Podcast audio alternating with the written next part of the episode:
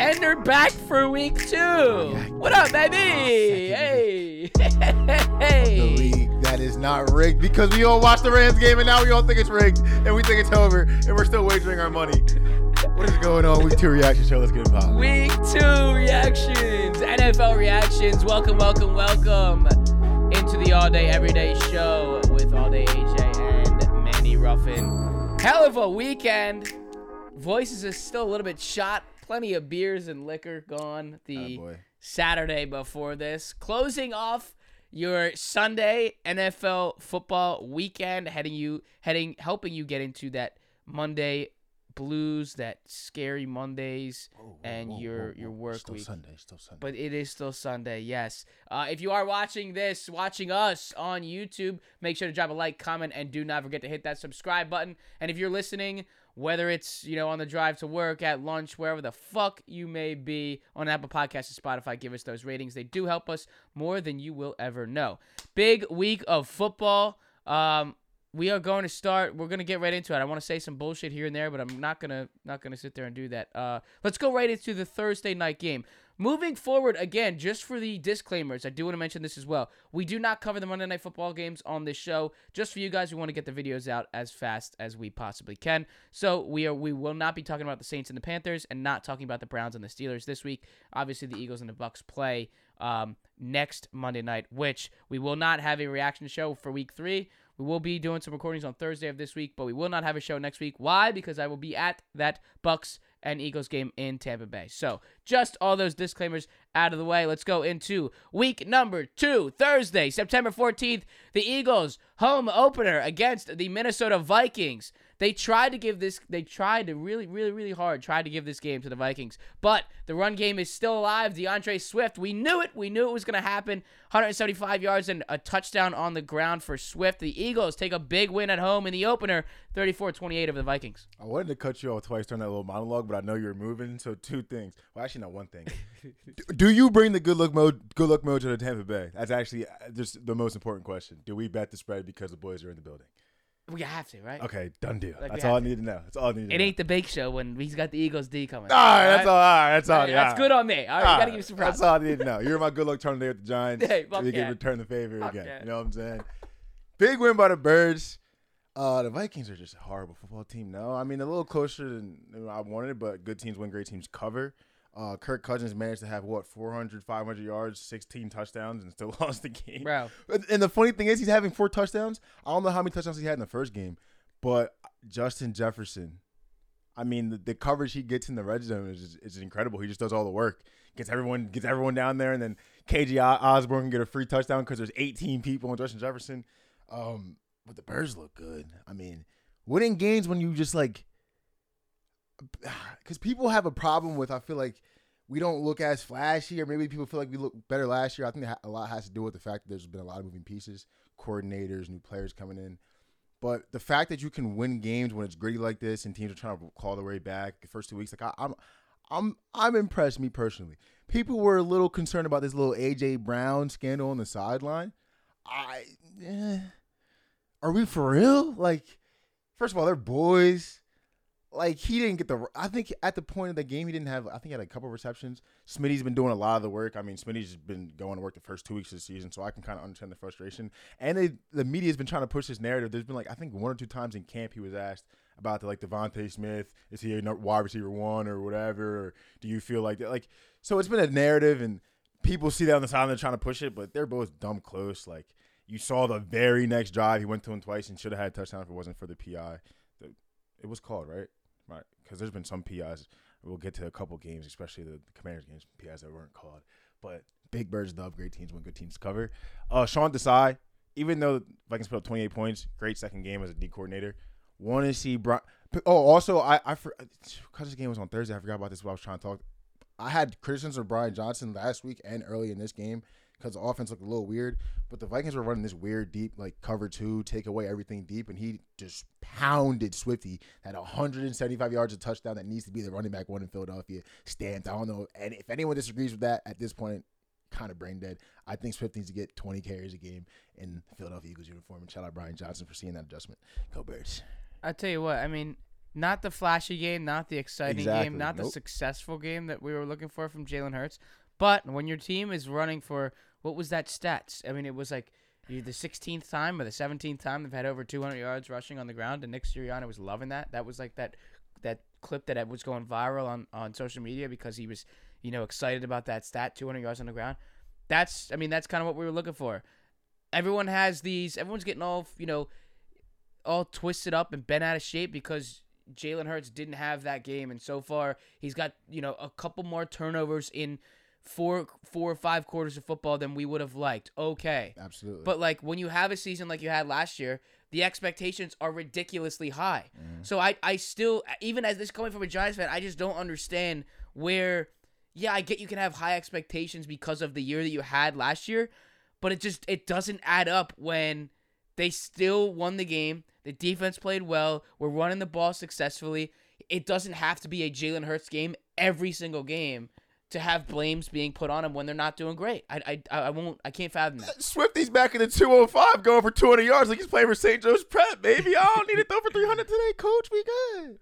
This is why they'll see. Gainwell should not be number one. I mean, can that finally be like the stamp of approval where like he's going to be getting the ball? Whoa, what am I? That's the Dolphins. I know, but like we're recording like during the fourth quarter of the Dolphins game, so if anybody wants to know that, that's what we're paying attention to. We're gonna head over to my team now. Moving forward, we're gonna start with Manny's team and then mine. So Eagles, Giants. Let's talk about the New York Giants. They went. Can we talk about this stat for a second? They went a total of 6 quarters of football without scoring a single point and letting up a total of 60. Because they lost week one, 40-0, and they went into the locker room at halftime in Arizona down 20-0. 40 + 20 is 60-0 in a game and a half of football. That is unbelievable. I had shut the game off at halftime, obviously. I had to move on to a different game because I was ready to not watch the second half.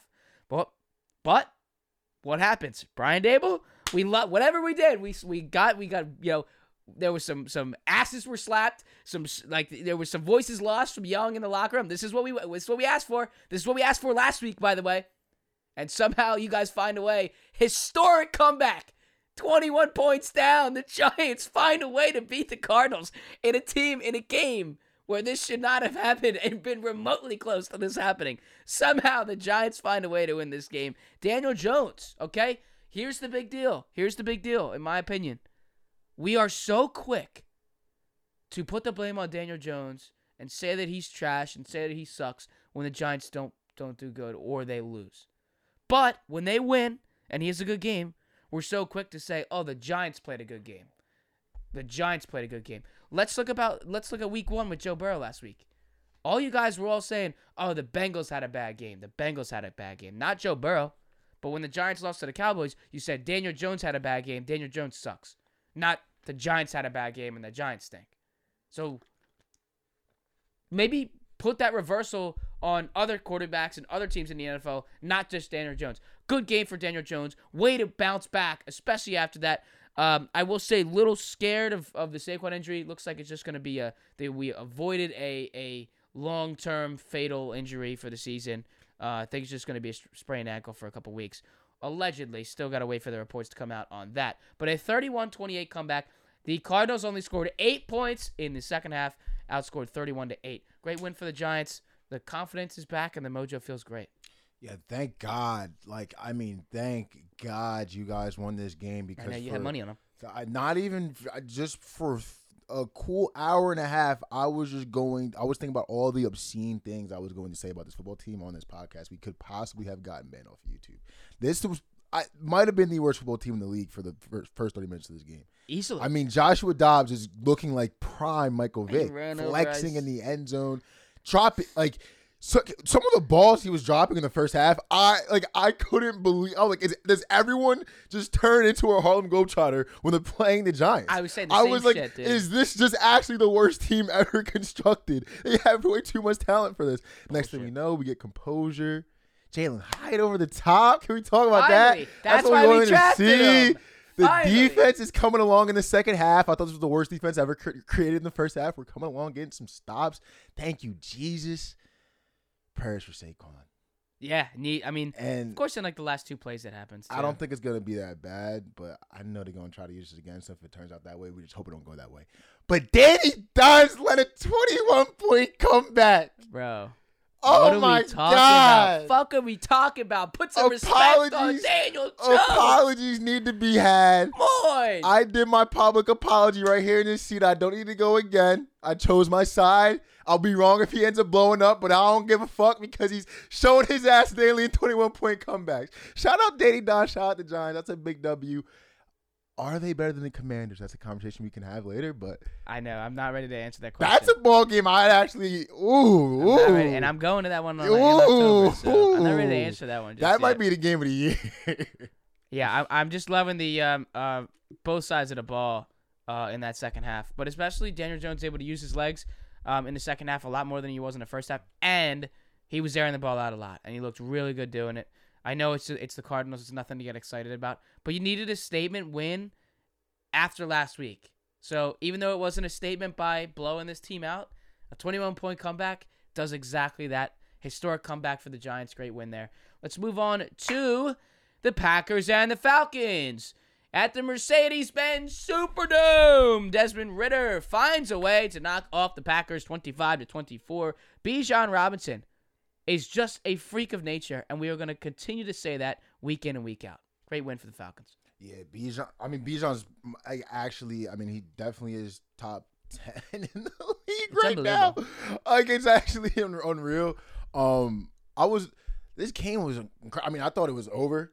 I thought there was no way. I mean, I've been very critical of Desmond Ridder on this podcast through the first game. I was going to be very critical of him again, but he stepped it up. But when they were down 14, I think it was, going into the fourth quarter, I'm like, ain't no way he about to lead this comeback. I mean, come on. But I mean, still, you got Bijan Robinson. He can do his thing and make it a little easier. But Desmond Ridder played a very good fourth quarter and helped with this comeback.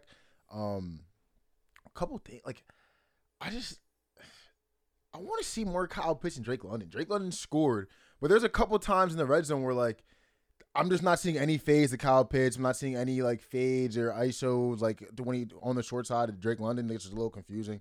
They'll figure it out. I think Arthur Smith's smart to figure that out himself. Also, Jordan Love is very, very, very, very real. Numbers don't show it, but I said this. I remember I said this when he only scored 3 points against the Birds. I just see it. Like I don't. I was with it when they were winning the game. I'm still with it when they lost. That kid's real. I don't know, like, give it another year or two maybe. I just think that being under Aaron Rodgers' tutelage really did something for him, and we can see how other quarterbacks will get to him. Justin Fields, other guys that had to get thrown to the fire right away in not so great situations just hurts them. Not saying Jordan Love is blowing any of those guys out on paper, but I think in the long run it will pay dividends. This team misses Aaron Jones a lot. When he's on the field, this team's a much, much better football team, and they probably win this game with him. But they'll be fine, and I think the Packers make us. We're seeing two teams that are going to make serious runs in their division, and they'll be really scrappy there, and they're going to be scaring a lot of teams the whole year. So, great football game. Yeah, I really think you should be able to win a game when you run the ball 45 motherfucking times. I mean, is that too much to ask? Arthur Smith football. Like seriously, Arthur Smith football. I mean, if you're just looking at the box score, I mean, you got Bijan Robinson. Bijan, Tyler, Desmond Ridder. 19 carries, 16 carries, 10 carries. That's ridiculous. And it was a one-point game.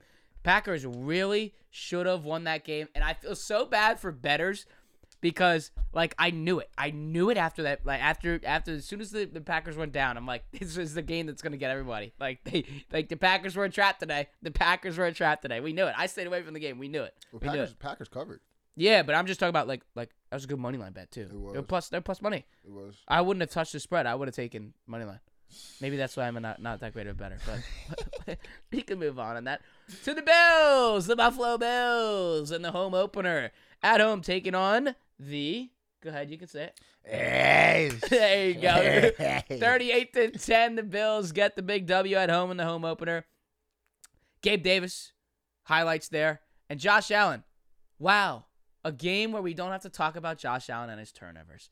Big win for Buffalo, statement win, and they finally get to move on from that terrible, terrible loss on Monday Night Football last week. Because again, we didn't get to talk about them last week, so we can talk about it today. I mean, that was a tough way to lose. Josh Allen will forever go down like the matchup of Josh Allen versus overtime is just undefeated. I mean, I it's got to be the best matchup in football. Josh Allen versus overtime. Sorry about it. Sorry you had to lose on the punt return, but really good for that rookie that did that.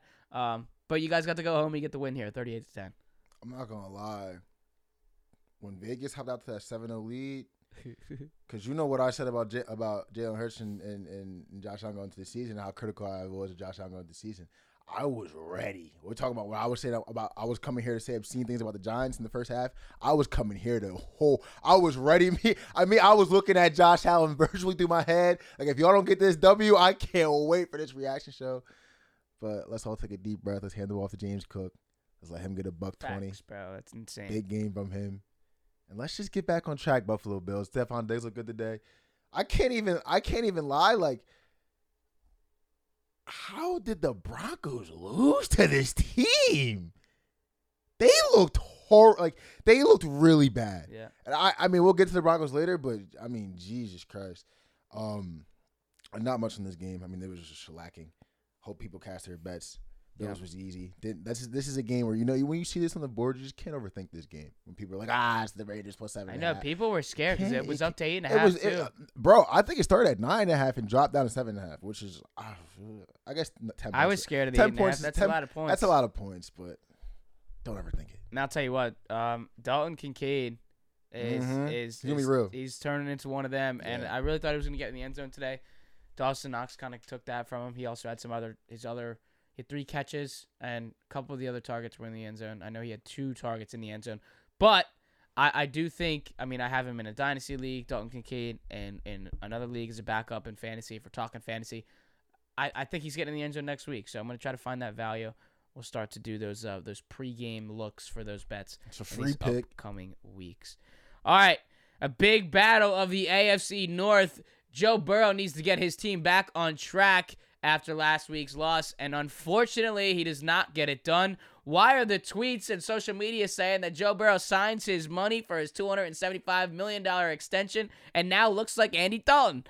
Like, come on, brother, come on. We got to chill. Is he not healthy? I don't think he... They said he re-aggravated the calf. I don't think he's healthy. This is exactly what Ja'Marr Chase talked about. Ja'Marr Chase said it right before the season started. Sit out the first 4 weeks because we cannot have you re-aggravating this later in the season when we actually need you. Turns out he might have been right because we're talking about it now. Possibly re-aggravating that calf, and now we're in some trouble. Ravens get the win in Cincinnati in the home opener, 27-24. Had some injuries late with Odell Beckham. Is there a little curse going down in Baltimore? Don't know, but again, we get to see Zay Flowers flashing. Big win for the Ravens. Zay Flowers flashing. T. Higgins looked good. Still couldn't get the W, but he did look good. This is a huge W for the Ravens. I thought for sure the Bengals were going to win this game. Divisional game, AFC North, never know, for real. But just how they looked in week one, I thought this was definitely a W, but I think there's something going on with Joe Burrow. That offense looked anemic in the first half until they got rolling when they got the touchdown.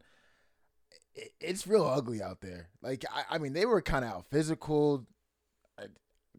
Looked like they were out. I mean, out athlete. Like, everything looked bad for them. Besides the second half when they started making a little bit of a comeback, but it looked like they had nothing clicking. Like, they just looked outmatched in every single area of the football game. We're 2 weeks into the football season. I know this is a tough question, but in what order do you rank the AFC North teams after these 2 weeks, especially after this game? Like, do you go Ravens 1? Yeah. What's the 4?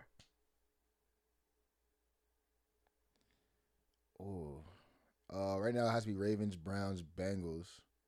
You still put Steelers at the bottom. What do you... I'm kidding. I was like, I didn't even have to bother them, but I was like, do I put in the Browns there? It isn't a hot take right now. I mean, they won the matchup, whatever. But I think the Bengals are a better team. I don't think Joe Burrow is healthy. I think it's a different. I mean, after the Super Bowl run, they had a target on their back. I think the target on their back grew bigger. Another successful year. Joe Burrow inking that contract. So, I mean, we'll see. I think they'll be fine on the stretch. Something that did grind my gear today, Nelson Agholor had a big day. Yeah, Pretty sure he got in the end zone. He did. Also, I didn't talk about the Falcons game. Mack Hollins had a big day, too. Yeah, bro, we were cracking up with that. Eagles are just snapping. All Eagles, guys. Mack Hollins, Nelson Agholor. Good for them. Nelson Agholor not getting booed in a football game is crazy. Yeah, great for him doing end zone celebrations, dude. Good for you, man. We'll give it to him. All right. into an OT thriller, our first of two OT thrillers today. The Seahawks head to Detroit in a game at home for the Detroit Lions after a big opener to the season against Kansas City. Really thought this was going to be the game for the Lions coming off that big win against the Chiefs, and the Seahawks shut this down in overtime, 37-31. Well, the game was won. Yeah. Potentially, but very much won. And Jared Goff throws the pick six, and then it just all... And he ruins the streak. He ruins the streak, which is crazy, because I didn't even... Like, I heard that, and I was like, yo... Because he's been playing real good football with the Lions, and it's been pretty quiet. He needed 44. No, but he's been playing real good football with the Lions, and it's been extremely quiet. But that's insane, because he was close to a pretty crazy record. Can we imagine? Can we imagine Jared Goff on the top of like a historic on anything? A prestigious quarterback record, like Jared Goff being number one in history. what we would have all been talking about if that happened. Surely makes sense to me. But yeah, if there was a pick six, we think, oh, fuck. Like, he just ruins it, whatever. And then Geno Smith makes definitely the worst football play I've seen so far this season. But one of the worst football plays I've ever seen. Like, third and whatever. Was it third and 15? Like, yeah. third and we're not getting this. Let's just punt the ball. I think we're on our 20-ish. So a good punt flips the field a good bit. We can at least get them on their 20, 30. So it's not, we can get a stop or whatever. Scrambles all the way back to the end of the corner to the fucking pylon. Did our brain stop working? Get rid of the ball. He was actually playing Madden. Like, that's some Madden. You're online. Like, you looking downfield. You're like, dang, about to get open. Like, oh, should I just run out of bounds? Like, on my 1 yard line. Like, that's exactly he just lagged out. And like, now they're punting. He actually lagged out. Like, now they're punting to midfield instead of pinning them down inside, the 20 or something like that. I mean, that was like, yo. You're too much of a veteran quarterback to know. Just throw it away. Yo, like, and he ain't fast enough. I think he went left. Did he go left? He ran in a circle. I'm gonna say came back. He literally did a figure eight and ran all the way back. Geno Smith, that might have been one of. That's got to be. I mean, are we ranking that as top 2, top 3? They got in top 3. Worst plays we've ever seen. Yeah. Geno Smith. You guys punting to Deshaun Jackson. I knew you were going to say that. Geno Smith running around in circles. This was a crazy. I think there was a bet that cashed too. This guy had like an overtime parlay this game and the Chargers game that cashed. This game was definitely insane. No, I didn't get to watch too much of it. I just saw like the ending. Like I saw the fourth quarter, the pick six. Geno Smith isn't like just being with Geno Smith. I don't even know. And then the OT, but. I mean, what a Lions way to lose a football game. Like, all I'll say is just what a Lions way to lose a football game. Jesus fucking Christ. Yeah, they had that game in the bag. This was multiple times supposed to be a great 2-0 start, especially after, like I said, the win against Kansas City in Kansas City to open the season. Obviously doesn't go that way. Geno Smith tried to give you the win. That doesn't happen. Let's move to our second overtime game of the day. Chargers are looking to not start 0-2 after the thriller of a game against Miami last week. Wow. We are in Tennessee for a game where a lot of people were picking Chargers easily. Wow. Survivor teams, Survivor leagues, Chargers easy, right? Not the case. The Titans knock off the Chargers and send them 0-2. Justin Herbert, Kellen Moore, Staley. We got to figure this shit the fuck out. 27-24 Titans. The Chargers are 0-2. That's crazy. Like, what are we talking about? You know what I mean, How bro? Are we talking about that? You know what I mean? I did not think we would be here right now. One thing, let's not elephant in the room. Austin Eckler's a big loss in this game. I mean, we lose an OT. I think we do win this game in Austin Eckler. Regardless, we need some new corners, like bad. This game was in a position to where, because Ryan Tannehill was looking like Ryan Tannehill early. And Justin Herbert, Sleeve Herbert, by the way, I like the look. Yeah. I mean, we lost the game, so I mean, he might take the sleeve off. But I was liking Sleeve Herbert early, I can't lie. And Ryan Tannehill's doing Ryan Tannehill things. Turn the ball over, looking ugly on his back. I mean, I don't even know who he's throwing to at the time. And then just for some reason, the Charger corners just forgot technique, how to play football. I mean, we got beat over top so many times to Ryan Tannehill. Traylon Burks had a nice play, though. That's a good play for him. I kind of want to see him succeed because everything's going on with A.J. Brown in Philly, and like it's just, you know what I mean? Good for him. But we can't be having Ryan Tannehill look like, I mean, you know what I mean? Tom Brady? Like, what is going on? Leading comebacks over the top? Or with all this talent, all this money we invested, I just don't. We got rid of coordinators for this. We blame other people, and the players still can't get it. I mean, we have marquee names. The thing about the Chargers defense is there's marquee names on that defense, and it just still doesn't, for some reason, doesn't translate to wins. I just don't understand. We can't be letting Ryan Tannehill look like that. One thing that did cross my mind this game was early in the game. Something I thought was just extremely disrespectful. 4th and 4, on like, and they're up. I think they were up by 7. The Chargers were. And they, like, go for it. Justin Herbert gets a crazy touchdown pass. It ends up working. But I just don't, like, there's a lot of dumb shit going on. And we're 0-2. I think Brandon Staley's coaching for his job next week. Bro, 0-3 football teams are dead. I mean, we all know how this goes. I think Brandon Staley's absolutely coaching for his job. Well, you got you're in and Minnesota next week. So. I think next in line. And, I mean, they're 0-2 playing for their season as well, and that's in Minnesota. I can go either way. Over under is 51.5. I think that motherfucker is like, yeah. We know how that's gonna go. But I think these are two teams playing for their season, and Staley's playing for his job, and I think the next in line is calling the plays for him right now. Yep. My personal opinion. Well, I mean, you got if your Chargers got to wake the hell up because you're 0-2, and you got Vikings in Minnesota, home against the Raiders, which is most likely going to be a W, but that's a divisional matchup. Then you got your home against the Cowboys, and then in Kansas City. I mean, there's a lot of potential to not have a single win after six fucking games. Jobs could be lost by Halloween. Like, yeah. Jobs could be lost by Halloween. For sure. That's the clip right there. For sure. Jobs by Halloween.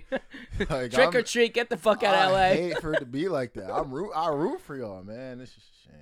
All right. To probably the lock of the day for bettors. This man over here had that literally in the bag. The Buccaneers home against the Chicago Bears, -2.5 on the spread, which was the lock of the day. They win by 10, 27-17. Baker Mayfield is baking up his show. I'll tell you that. 317 and a tutty for the boy. I think from that point of the Vikings game, I think it was second quarter when he found out who Mike Evans was and like how he reacts and how he acts in this league and how he's going to get a gold jacket one day. He was just like, fuck it. We're going to keep going to you.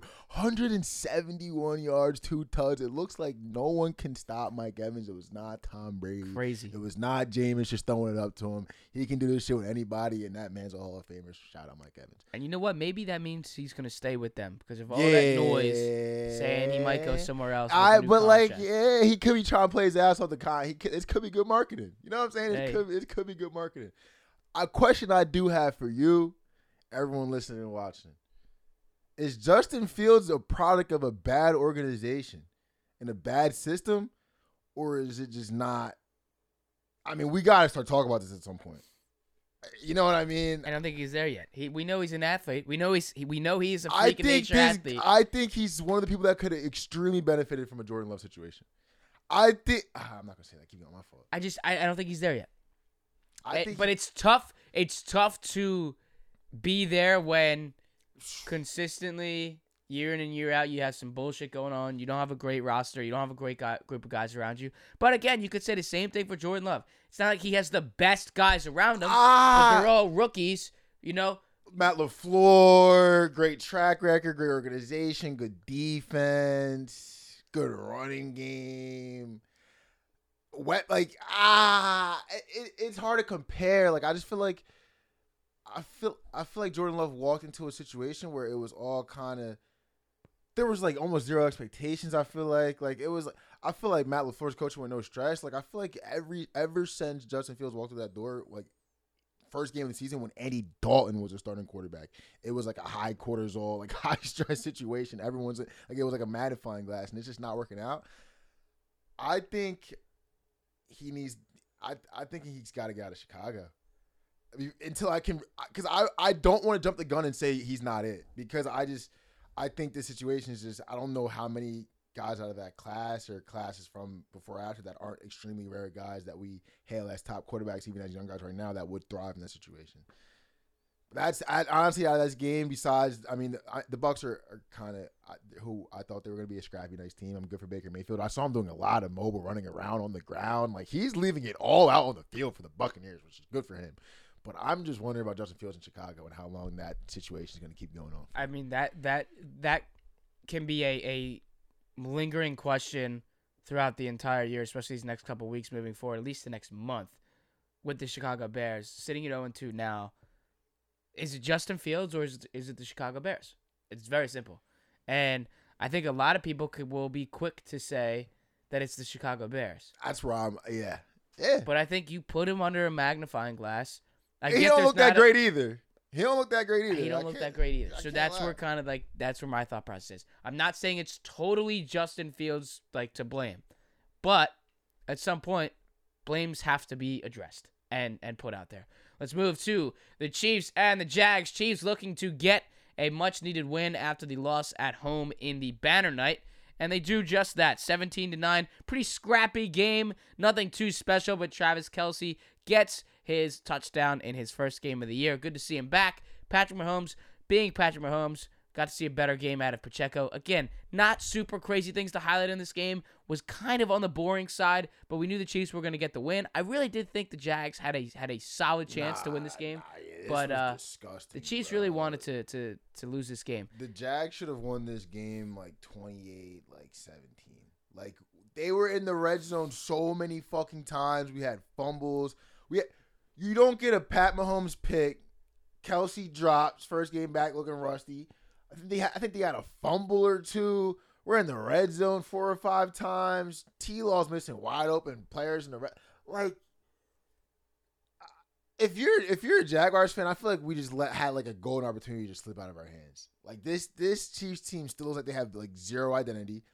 The offense is the weak point on this team, which is something I never thought I would have said about the Kansas City Chiefs. Ever since we started this podcast, I thought that would have been a hallmark 30, 40, 50 point a game till we were old in our rocking chairs. So as much as the Chiefs should feel good about getting a gritty, nice win on the road, especially tough place to play going to Newell. I know they may hate how I say that, but that's how I like saying it. So no, I'm not going to say fuck y'all because I like y'all.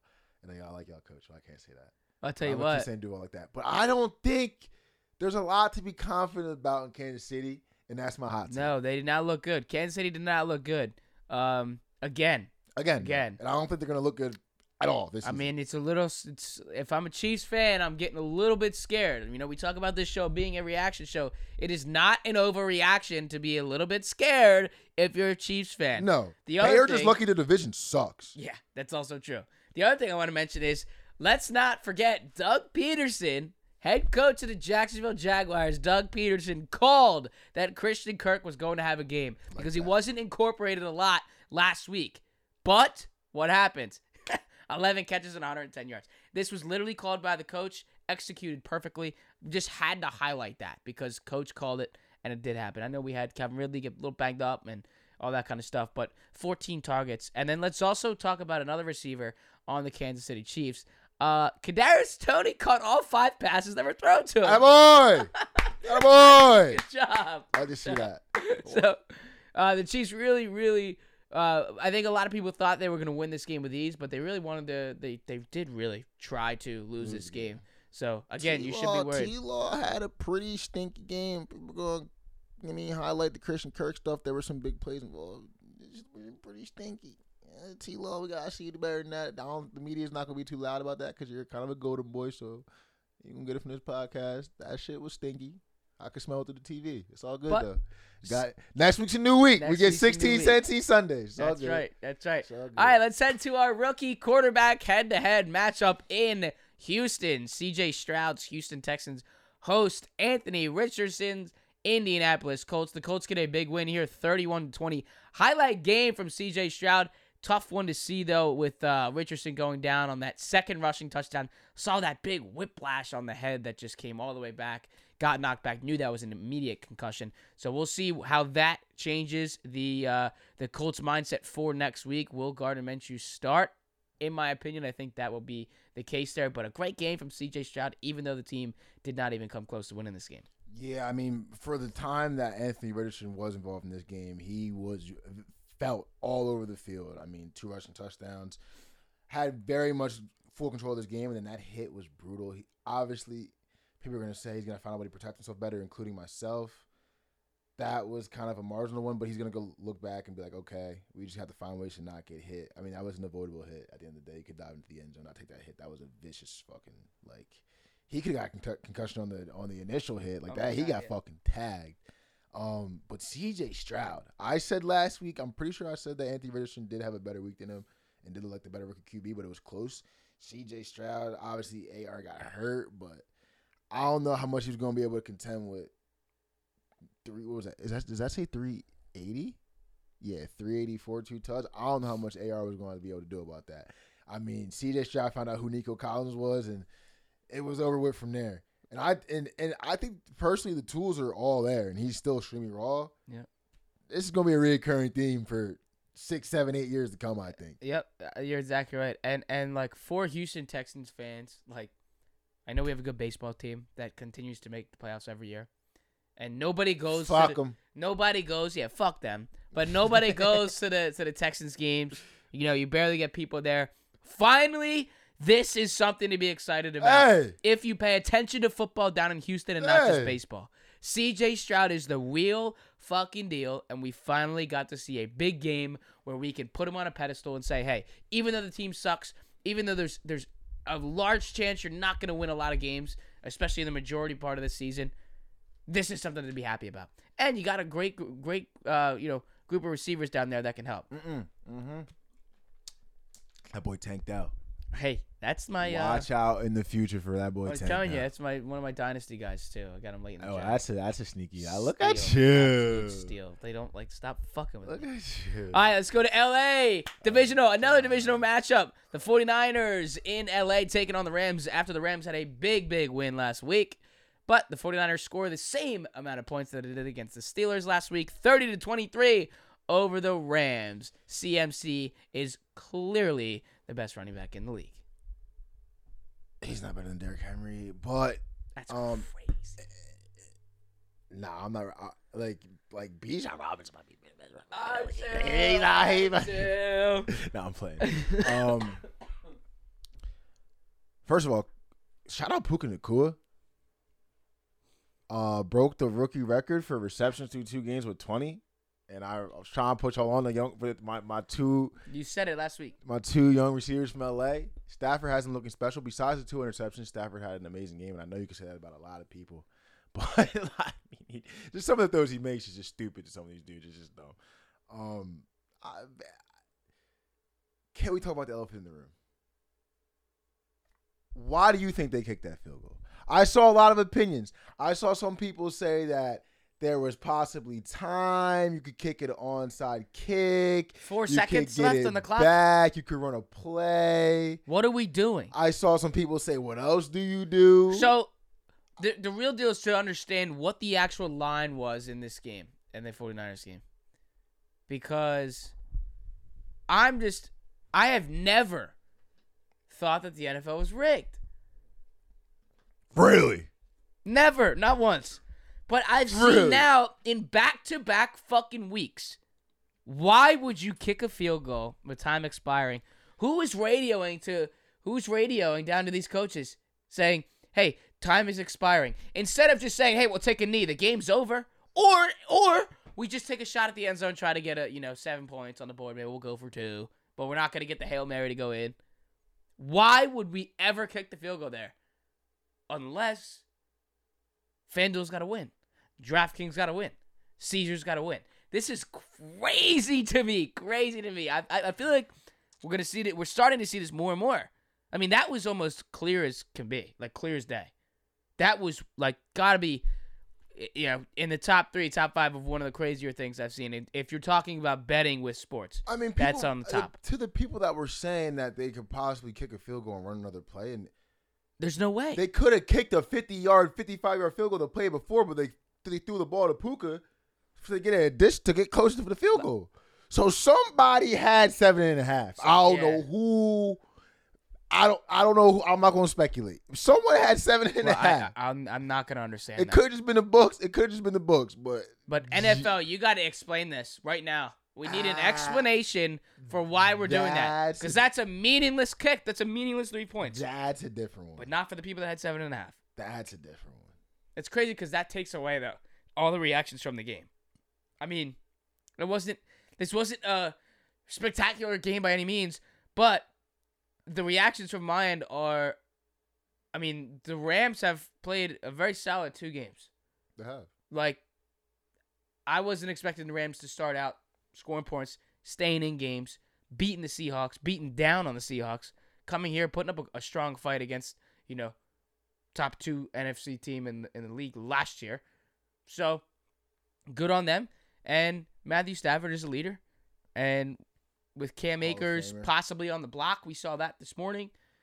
Injuries possibly on the block. Kyren Williams is real. First touchdown of the day of the career. And then when that boy Kupp comes back, like like the Rams. Stafford has 3 weapons again. I'm gonna say the Rams may be on watch. The Rams may be on watch. Wild card watch, I think. And who was thinking that? Not a lot of people. Not a lot of people. Definitely not me. All right, to the now 2-0 Cowboys. Can we fight? Like, can we? Some team out there has just got to shut these Cowboy fans up. I mean, I'm seeing the montages before the game starts today, and it's all these Cowboys fans. Here we go again. I don't know why they do this to themselves. Here we go again.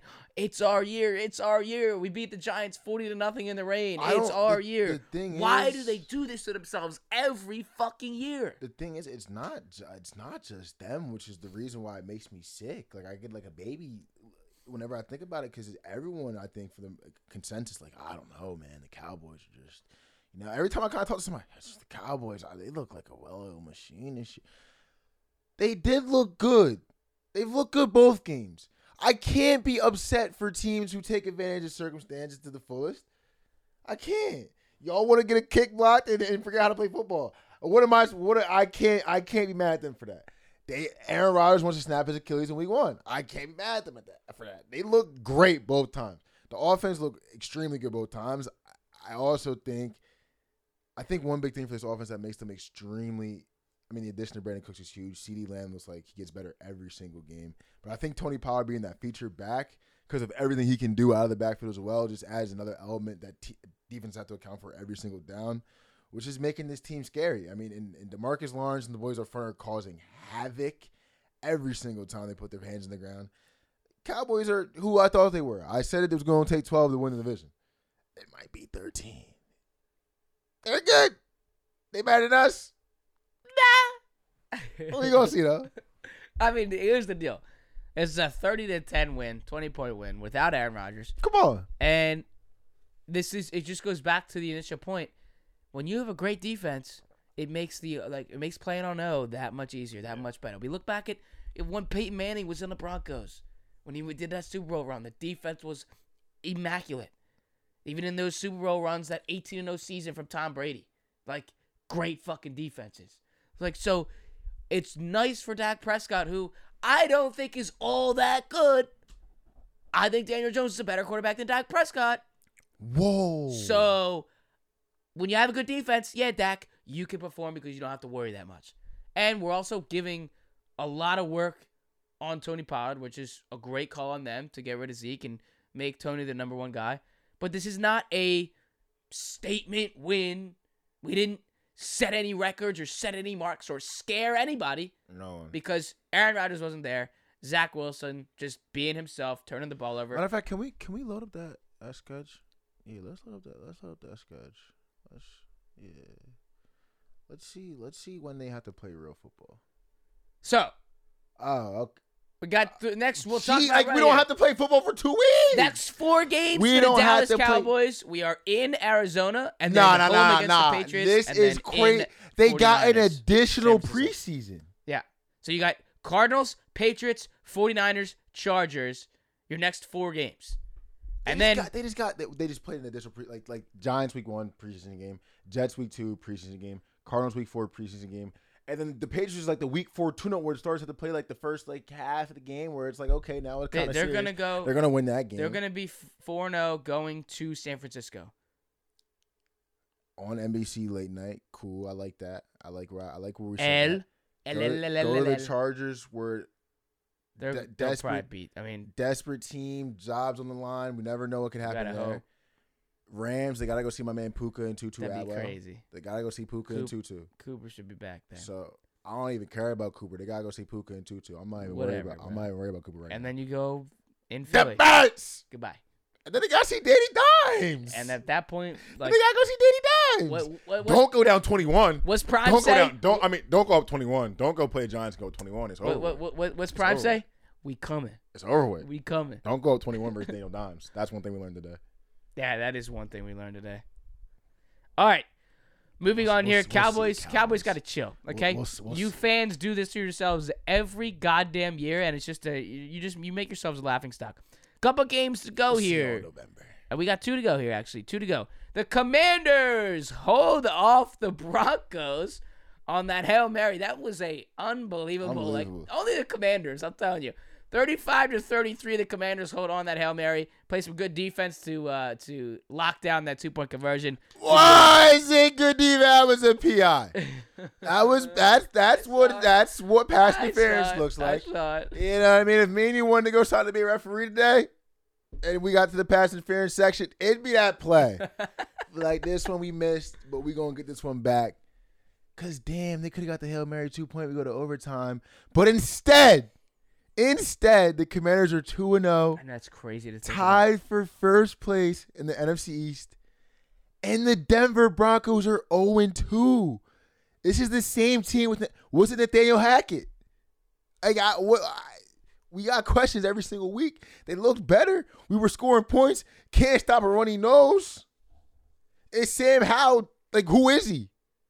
Is this Brady? Like, who is this? Is this because he's real. First of all, I saw opinions on Twitter talking about he didn't prove anything, and I don't know, but I don't, you know what I'm saying? I've seen some crazy things on the internet watching some football. I think Sam Howell is. I think he's very real, and I think the Commanders aren't like they're here in the division race, and what I mean by here in the division race, like just as much as you guys are, you guys aren't going to win the division, but the games versus you is there's zero cupcake.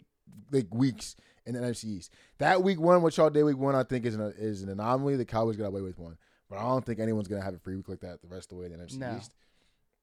But I mean, definite fucking PI. First of all, second of all, we're coaching for just social standing, jobs, like pride, ego, like everything's on the line. Week three for the Denver Broncos because when we signed Russell Wilson. I did not think this was going to be a possibility that we were going to be sitting on this podcast and talking about there's a high possibility by the end of year what? This year two, that they were going to be under 500 in those 2 years. I did not think that was possible. I don't care. Also, I thought we would have at least seen them in the AFC Championship one time. I don't care where you put it and how you speak about it, but I don't think, and what the schedule was for the Washington Commanders, I don't care who was on the schedule. I don't think a lot of people had fucking Commanders at 2-0 after 2 weeks of football. Nope. So, like I said, it goes back to the point. I don't, like, yeah, it's the Broncos. Like, maybe people can say that. I don't care. It is the Broncos. But it could be anybody. Good for them, though. Like, good shit. Yeah, I'm with you. Sean Payton, like, can we talk about this for a second, though? I want to come back to this kind of statement when we're at the end of the year, how many games Sean Payton loses with Russell Wilson and the Broncos in one-score games. Would like to know that stat at the end of the year. It's going to be as many as they lost last year. It's the same fucking team. Copy-paste. Like, Jesus, bro. If I'm a Denver fan, I just want everything going. I want clean house. I want everything going. How is a team like the Commanders lapping us? Yeah. Sam Howell. Brian Robinson's running for 2 touchdowns on us. Like, we're getting lapped by the Commanders. Like, sheesh. Clean house. I'm calling for it. Maybe we are overreacting, but no, we're not. We can't be when the goddamn Commanders are 2-0. Not even close. Yeah, God, I think they might be better than. Like we can't go there. All right, are they better than the Giants? I'm not saying it. I'm not saying it. Did you see Joshua Dobbs in the first half? Yeah, bro. They ain't make no one look like that. I know. Well, I'll be there on October 22nd at MetLife to see this guy. That will be the game of the year. That will be. The game of the year. I don't care. That's my game of the year. Don't care. That will be. Don't care. Finally, last game of our NFL Sunday in our Week 2 NFL reactions. A boring game in Foxborough in the home opener. No, it's not. Their second game because they had the Eagles there. Dolphins visit Foxborough to take on Mac Jones' Patriots, and they get a pretty boring but simple win, 24-17. Almost a glorious choke job in this fourth, though. Like, I don't have to see what happened there. They lucky. The Dolphins might have dodged some smoke. That's all I will say. They lucky we had to hit that record button. But good for y'all. Good W. Good teams win. Great teams cover. Don't know how this was 2.5. Don't know how people thought the Patriots were about to win this game. Just a complete mismatch on all sides of the ball. They were, I mean, I think the Patriots knew they lost before they even lost. I mean, we were in prevent, 3-man deep. Like, they had 3 safeties deep in the first quarter, 1st and 10, bro. I guess it's Bill Belichick. Like, he had something up his sleeve, but, like, that is just so ass. Like, when teams do, like, they did that.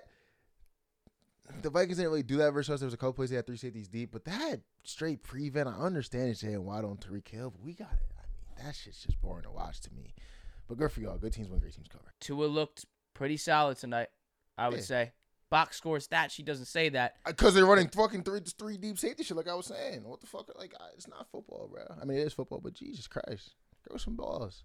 That is our NFL Week 2 reactions on Sunday. If you watch this on YouTube, make sure to drop a like, comment, and do not forget to hit that subscribe button. Listeners on Apple Podcasts and Spotify, make sure to drop those ratings. They do help us a long, long way. Like we said earlier, we will not be doing a Week 3 because I will be at Monday Night Football in Tampa for the Tampa Bay Buccaneers Philadelphia Eagles game. We will be here later in the week for a preview show. Plenty more to cover on that. If you are not following us on social media, Twitter @ADEDpodcast, Instagram @ADEDpod, and our TikTok, which is simply the name of the show, The All Day Everyday Show. We'll see you guys in a bit. Saints-Panthers Monday night, Browns-Steelers Monday night. We'll see you guys then. We're not talking about them. You've been listening to The All Day Everyday Show with All Day AJ and Manny Ruffin. Talk to you guys soon. Week 2 reactions. We're so fucking back. See you in Week 4.